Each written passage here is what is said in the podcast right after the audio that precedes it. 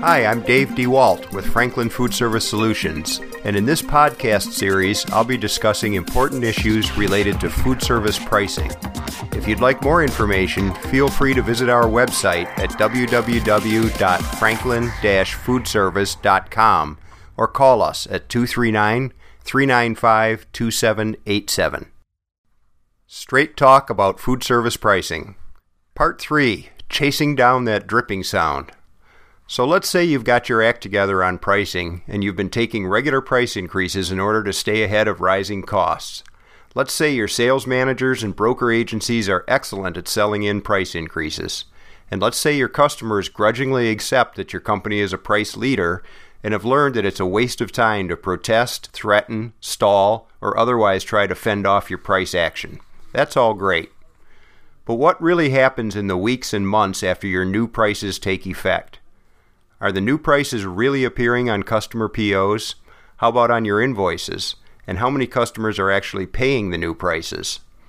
As much as finance managers love price increases, they worry about how well they will stick and with good reason, because it would be a minor miracle if a 4% across the board price increase truly resulted in a 4% revenue increase, at least among the food service companies I know. What's more likely to happen is that customer by customer, product by product, and transaction by transaction, your price increase will be whittled away.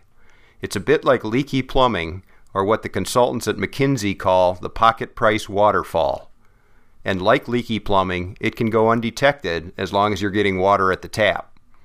More accurately, it often is suspected, if not detected, but goes on because finding and fixing the leaks is hard, messy work. That's why we created the Food Service Price Management Audit Template.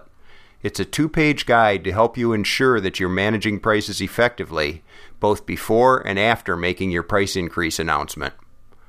Do it yourself types can download and use the template by visiting www.franklin foodservice.com, clicking the library button, and signing up for a subscription. But if you're too busy to go hunting for the source of that dripping sound, have a look at the template and give us a call at 239 395 2787. It may well be worthwhile to turn us loose with a flashlight and pipe wrench so we can find and fix those leaks before they cause real damage. Thanks for listening to our podcast.